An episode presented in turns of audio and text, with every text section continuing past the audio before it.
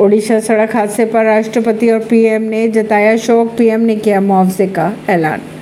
ओडिशा के गंजाम में दो बसों की टक्कर से 12 लोगों की मौत पर राष्ट्रपति द्रौपदी मुर्मू ने जताया शोक। पीड़ित परिवार के प्रति संवेदना व्यक्त भी की। वहीं अगर पीएम की बात की जाए तो पीएम मोदी ने भी मृतकों के परिजनों के लिए दुख व्यक्त किया और दो दो लाख रुपए के मुआवजे का ऐलान भी किया। पीएम ने ये भी कहा कि घायलों के जल्द स्वस्थ होने की कामना करता हूँ। हिमाचल प्रदेश के मंडी में बादल फटने से अचानक आई बाढ़ के चलते पर लोग फंसे होने की खबरें आ रही है सामने।